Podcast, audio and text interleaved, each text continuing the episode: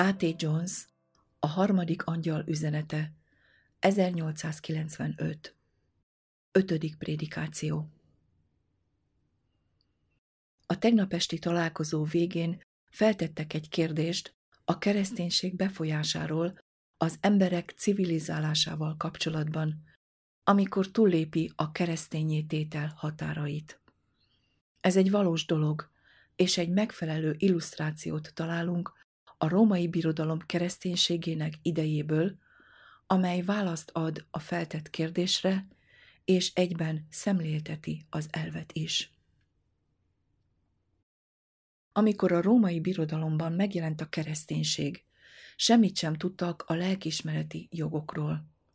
Valójában semmit sem tudtak az egyén bármiféle jogairól, és mivel minden jog közül a lelkismerethez való jog a legfontosabb, minden bizonyal ez volt a legkevésbé ismert jog.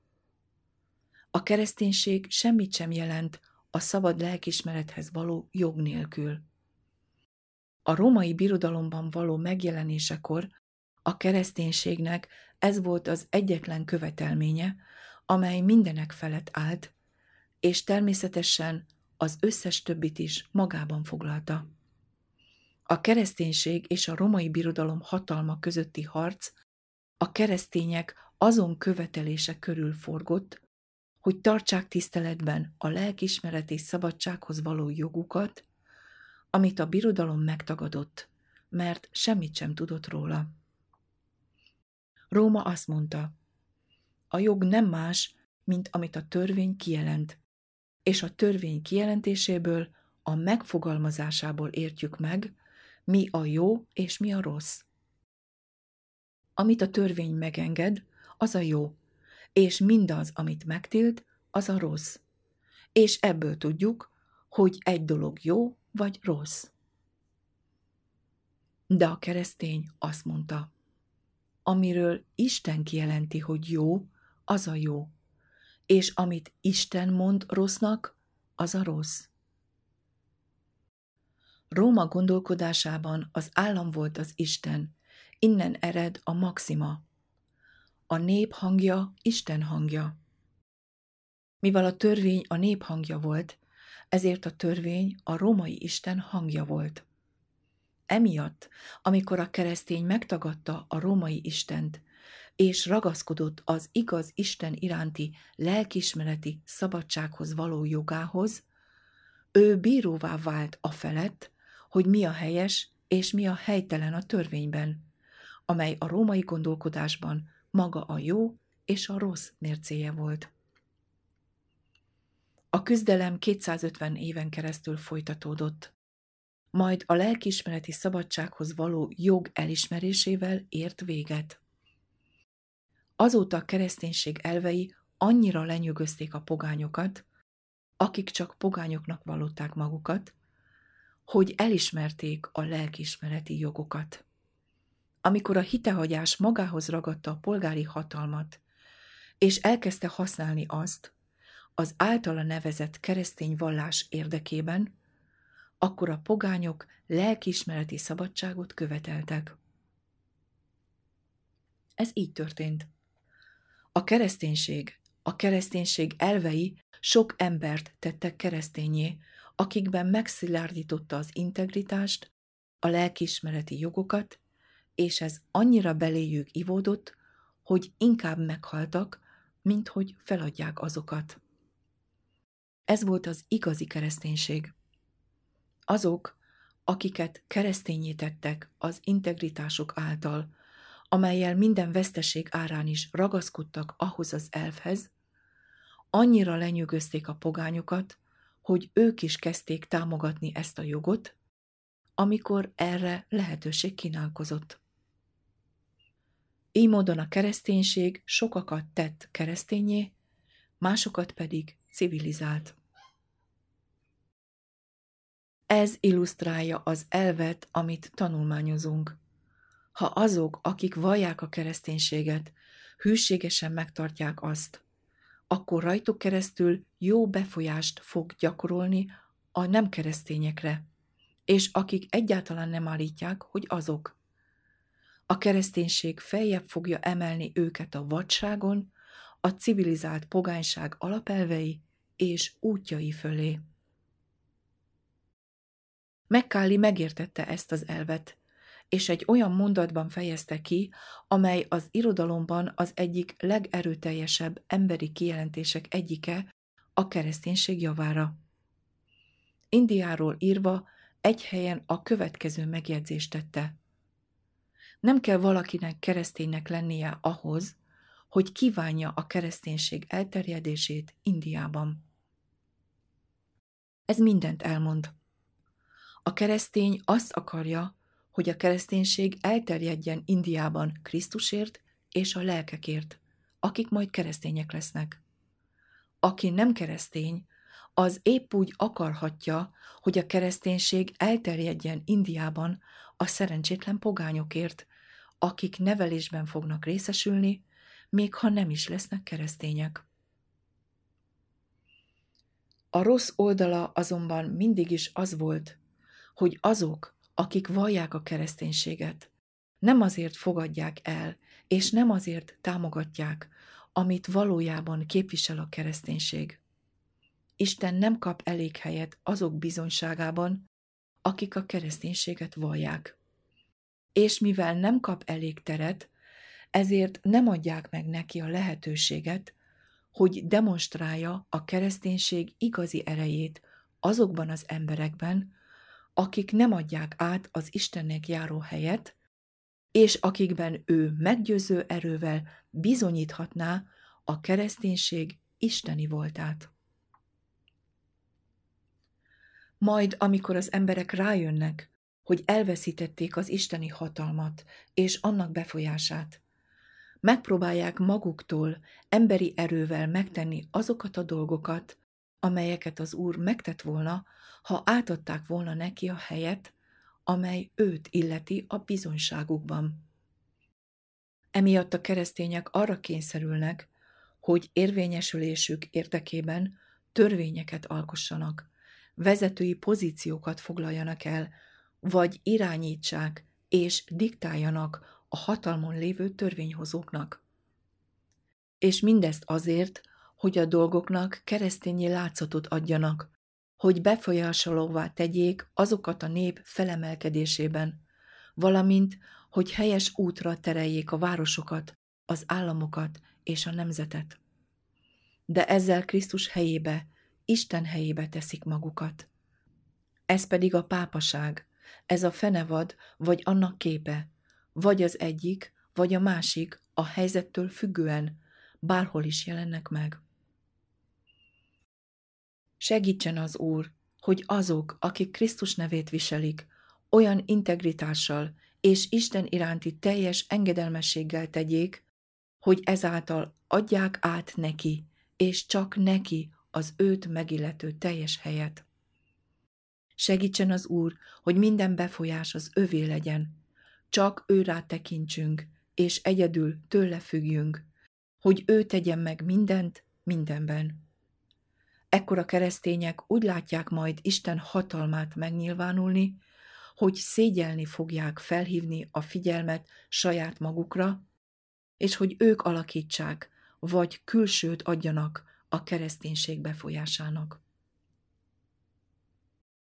Amikor az emberek nem adják át Istennek az őt megillető helyet, és következésképpen nem azt látják, amit látni szeretnének, akkor teljesen természetes, hogy kezdik azt hinni, hogy jobbak az Úrnál, és jobban tudják tenni a dolgokat, mint ő. Így kénytelenek megcselekedni azokat a dolgokat, amelyekben kereszténységük kudarcot vallott. De ez ismétlem, és ez nagyon világosan látszik, egyszerűen azt jelenti, hogy kirakni Istent, viszont a helyébe saját maguk lépnek.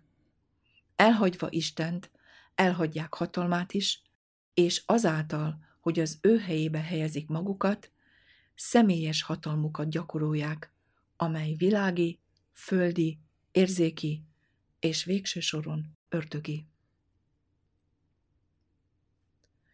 Tegyünk még egy lépést a tanulmányozásunkban, amely a fenevadról és a képmásáról szóló üzenet hirdetéséről szól, és induljunk ismét a nagykövet elvéből.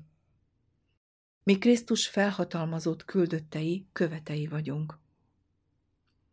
Amint az előző tanulmányban láthattuk, a követet nem azért küldik egy másik országba, hogy az adott ország belügyeibe vagy politikai érdekeibe avatkozzon, vagy azokkal foglalkozzon, hanem azért, hogy az adott országban saját érdekeit képviselje. Mi Krisztus követei vagyunk.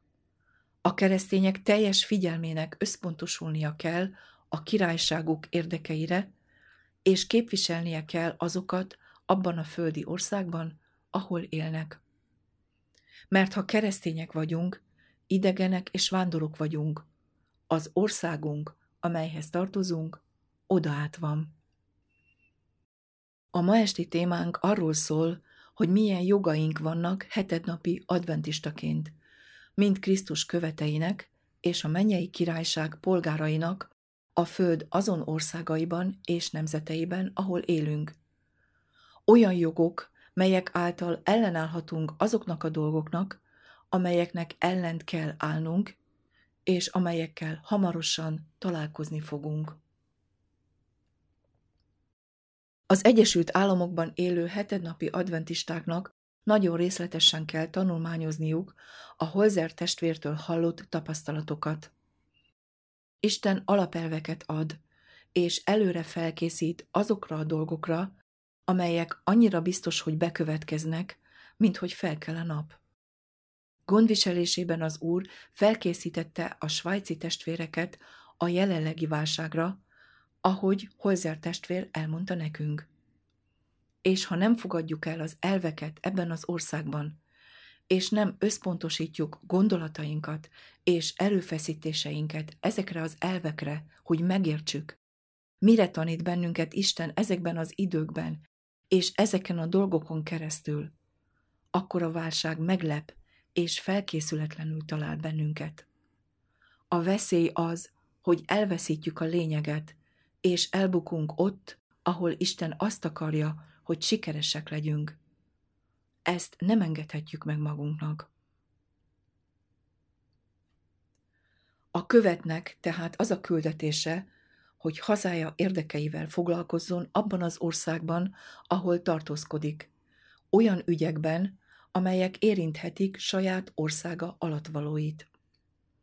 Ezért, ha az ország, amelyben tartózkodik, olyan törvényeket dolgoz ki, vagy politikai irányvonalat követ, amely sérti az ő országa népének jogait, akkor neki jogában áll és kötelessége is tiltakozni.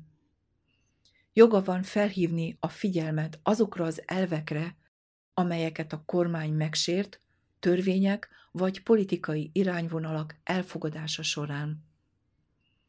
Való igaz, hogy a kormány független és szuverén a maga területén, és tud olyan törvényeket alkotni, amelyek számára hatékonynak tűnhetnek.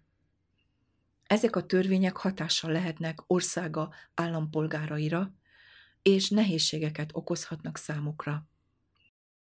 De e törvények betartatása során az állampolgárnak vagy a követnek helye és joga van, hogy ezeket megfigyelje és ragaszkodjon ahhoz, hogy a betartatási eljárások minden szakaszában szigorúan összhangban legyenek az adott kormány joggyakorlatával és azokkal az elvekkel, amelyekre a törvények támaszkodnak.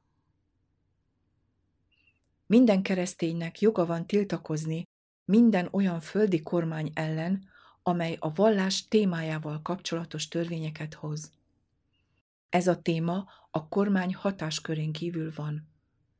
Az ilyesmi Isten országa területének az invázióját jelenti, és sérti az Isten országához tartozó nép jogait.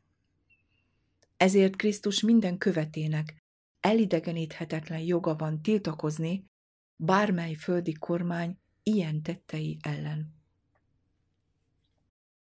De támaszkodva hatalmuk és törvényalkotási jogukra, ezek a kormányok túllépik jogalkotói hatáskörüket, amikor vallási törvényeket dolgoznak ki.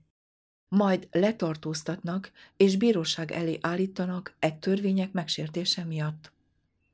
Amikor ez megtörténik, jogunk van ragaszkodni ahhoz, hogy szigorúan korlátozzanak saját törvényeikre és alkotmányos elveikre, amelyeken a kormány alapul.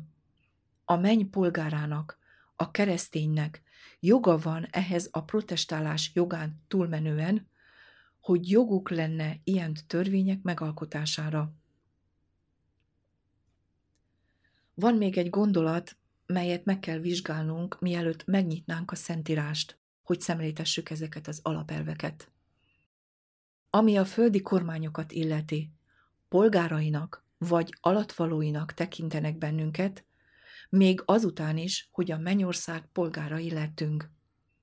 Más szóval, a földi kormányok nem ismerik el, hogy állampolgárságunk átkerült ettől a kormánytól a mennyei kormányhoz, ami gyakran konfliktusokhoz vezet.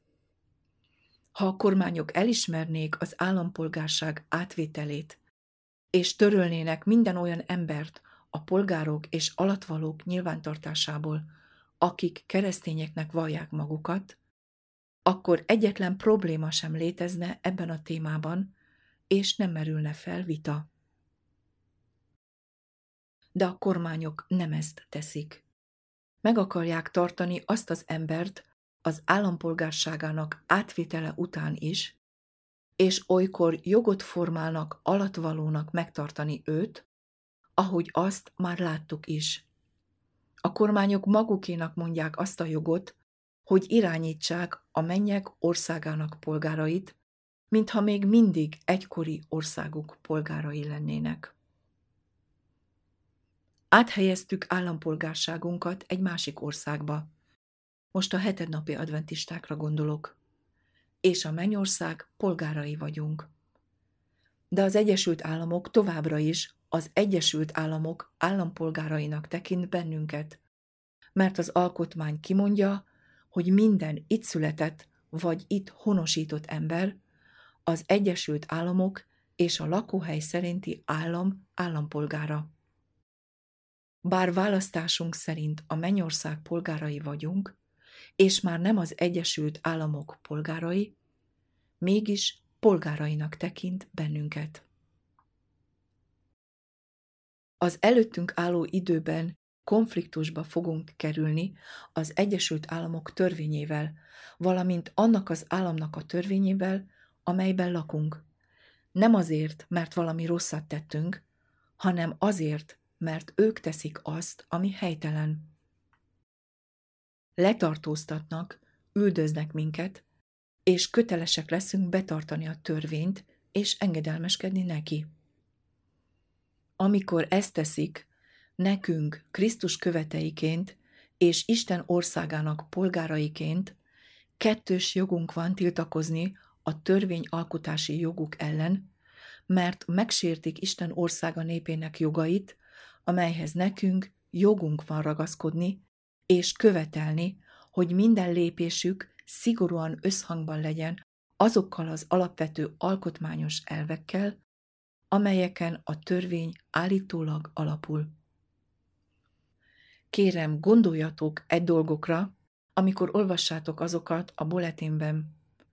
Kérem, olvassátok el újra és újra, mert ezek az alapelvek nagy mértékben az érdekeinkről szólnak. Van a Bibliában egy történet e témával kapcsolatban, amely jól illusztrálja ezt az elvet, hogyan követelhető, hogy a kormány tartsa magát a maga elveihez, amikor akaratunk ellenére a joghatósága alá von bennünket, és belénk köt. Vizsgáljuk meg a Szentírásban lejegyzett esetet. A tárzuszi Saul a római birodalom polgáraként született, ahogy mi is az Egyesült Államok állampolgárai vagyunk. Amikor találkozott Krisztussal, újjászületett. Így lett Isten országának polgára. Akkor pálapostollá vált. Ettől kezdve hazája királyától függött. Az ő alávetetje volt, bízott benne, hagyta, hogy mindenben Isten irányítsa. De eljött az idő, amikor a római kormány a joghatósága alá vonta őt, és amikor ez megtörtént, Pálapostól azt követelte, hogy a kormány minden lépése összhangban legyen a római állampolgárság jogelveivel és a római törvényel. Az apostolok cselekedete 21. rész 27. versétől egészen a 25. rész 11. verséig le van írva egy érdekes esemény, amelyet most tanulmányozni fogunk. Ellentétben Jakabbal, az úr testvérével és más Jeruzsálembelitől, akiket előtte megemlít az evangéliumban, Pál hagyta magát meggyőzetni, hogy rossz utat kövessen. És ez olyan helyzethez vezette, hogy a tömeg rárohant, amint arról az apostolok cselekedete 21. rész 27. verse beszámol. Kiszította fel ezt a tömeget Pál ellen. Isten? A profétaság lelke kijelenti, hogy amikor a pappal beszélt arról a véráldozatról, amelyet hozni kellett, a bűnért való áldozatról, ami gyakorlatilag Jézus Krisztus megtagadását jelentette volna, akkor a tömeg rárontott és megakadályozta, hogy megtegye. Az Úr megmentette őt a testvérek erőfeszítéseinek következményeitől, hogy kompromisszumba vigyék őt azzal az elvel kapcsolatban, amelynek támogatásáért jutott oda. De hogyan került a római hatóságok kezébe? Amikor látta, hogy a tömeg meg akarja ölni, mintha hallanám Pálapostolt, amint teljes erejéből segítségért kiállt, hogy a római helytartó szabadítsa ki a tömegből. Hívjátok a római helytartót, Gyorsan, hívjátok a katonákat! Meg akarnak ölni! Római állampolgár vagyok. Cézára appellálok. Gyorsan, siessetek! Hívjátok a templom vezetőjét, a római tisztet. Kérlek, ne hagyjátok, hogy megöljenek. Helyes, ahogy elképzeltem? Ezt tette ő? Nem, nem, nem. És miért nem? Ott volt a templom vezetője, elég közel hozzá, hogy meghallja, ha kiállt. A római jog szerint nem volt római állampolgár? És nem volt joga a római hatalmat arra kérni, hogy védje meg őt? Semmiképpen nem tette. Nem. Ő az úré volt. Az úr kezében volt, és azt akarta, hogy az úr vigyázzon rá. Tehát a profitaság lelke elmondta nekünk, hogy Isten a kezébe vette őt, és megtartotta attól a naptól fogva egészen a halála napjáig, szinte mindvégig a börtönben. Így az egyház nélkülözte személyes, szeretettel teli munkáját a megalkuvó magatartása miatt, amelybe a testvérek belevitték. Tehát most a római hatóságok kezébe került, ő kérte ezt? Nem. Ő indítványozta ezt az akciót? Nem. Appellált a római állampolgárságára, mint alapvető jogára, amely alapján a római hatóságok megvédik őt? Nem. Engedélyt kért a tisztől, hogy szóljon a tömegnek. Engedélyt kapott, és a lépcsőn állva elkezdte mondani azt, ami a 22. fejezet első 21 verseiben van lejegyezve. Beszédében kijelentette, hogy az úr azt mondta neki, eredj el, mert én téged messze küldelek a pogányok közé. A pogányok szó hallatán újra fellángolt haragjuk, és kiáltották. Töröld el a föld színéről az ilyet, mert nem illik neki élni.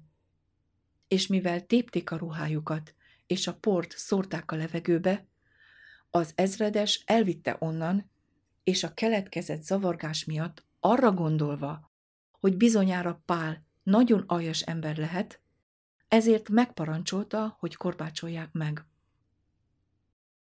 De a római jog tiltotta, hogy ezt a büntetést a római állampolgárokra alkalmazzák.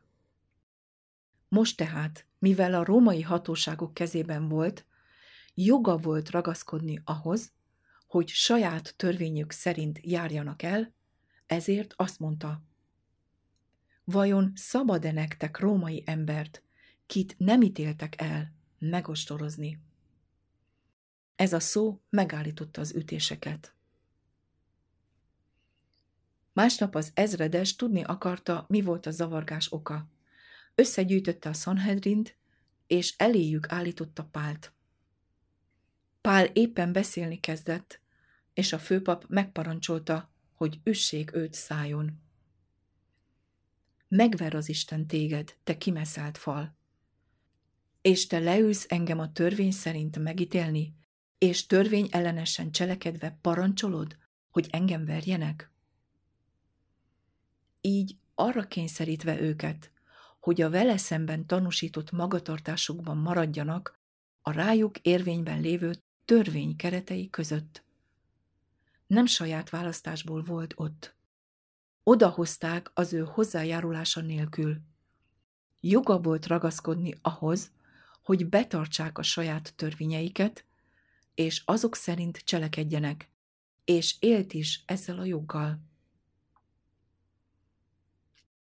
Amikor azt mondta, atyám fiai, férfiak, én farizeus vagyok, farizeus fia, a halottak reménysége és feltámadása miatt vádoltatom én. Ezek a szavak szembeállították egymással a farizeusokat és a szadduceusokat. És mivel a szadduceusok meg akarták ölni, a farizeusok pedig meg akarták menteni, az ezredes attól tartva, hogy Pál apostolt darabokra szaggatják, megparancsolta a katonáknak, hogy ragadják ki őt a kezükből. Ezt követően a zsidók közül néhányan megesküdtek, hogy nem esznek és nem isznak, amíg meg nem ölik Pált. Ez Pál unoka öccsén keresztül Pál és az ezredes tudomására jutott. Az ezredes tehát megparancsolta, hogy készítsenek fel 470 katonát, és küldjék el velük Pált még aznap éjjel Cezáreába, és adják őt Félix helytartó kezébe. Néhány nap múlva a főpap és a Sanhedrin néhány tagja Cezáreába ment, hogy bepereljék Pált. Tertulluszt vitték magukkal, aki szónok volt. A meghallgatás után Félix elhalasztotta az ügyet, amíg Lysias ezredes meg nem érkezik.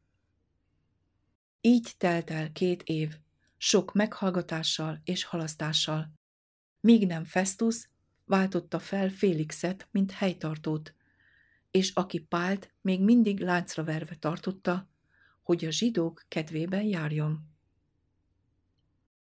Míg Festus áthaladt Jeruzsálemen, a zsidók bemutatták neki Pál ügyét, és követelték, hogy hozza el őt Jeruzsálembe, azzal a szándékkal, hogy megöljék.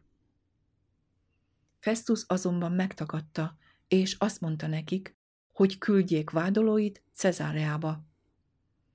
A vádlók Cezáreába mentek Festusszal, aki megérkezésük másnapján bírói székbe ült, és elővezettette Pált. A zsidók sok súlyos vádat hoztak fel ellene, amelyeket azonban nem tudtak bizonyítani. Pál védekezett, mondván, sem a zsidók törvénye ellen, sem a templom ellen, sem a császár ellen semmit sem vétettem. Festus pedig a zsidók kedvében akart járni, és azt kérdezte Páltól. Fel akarsz menni Jeruzsálembe, hogy ott ítélkezzem feletted ebben az ügyben? Pál azonban azt mondta, a császár ítélőszéke előtt állok. Itt kell felettem ítélkezni. A zsidók ellen semmit sem vétettem, mint te magad is jól tudod. Pál nem a saját döntése, erőfeszítése vagy vágya miatt került Cézár ítélőszéke elé. Cézár volt az, aki mindvégig fogva tartotta anélkül, hogy bármi hibát talált volna benne.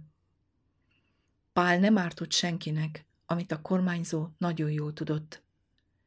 Éppen ezért a római helytartónak nem volt joga átadni a zsidóknak, csak azért, hogy kedvükben járjon. Ezért Pál így folytatta.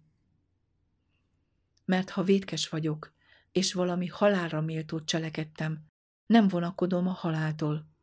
Ha azonban semmi sincs azokban, amikkel ezek vádolnak engem, senki sem ajándékozhat oda nekik. A császára appellálok.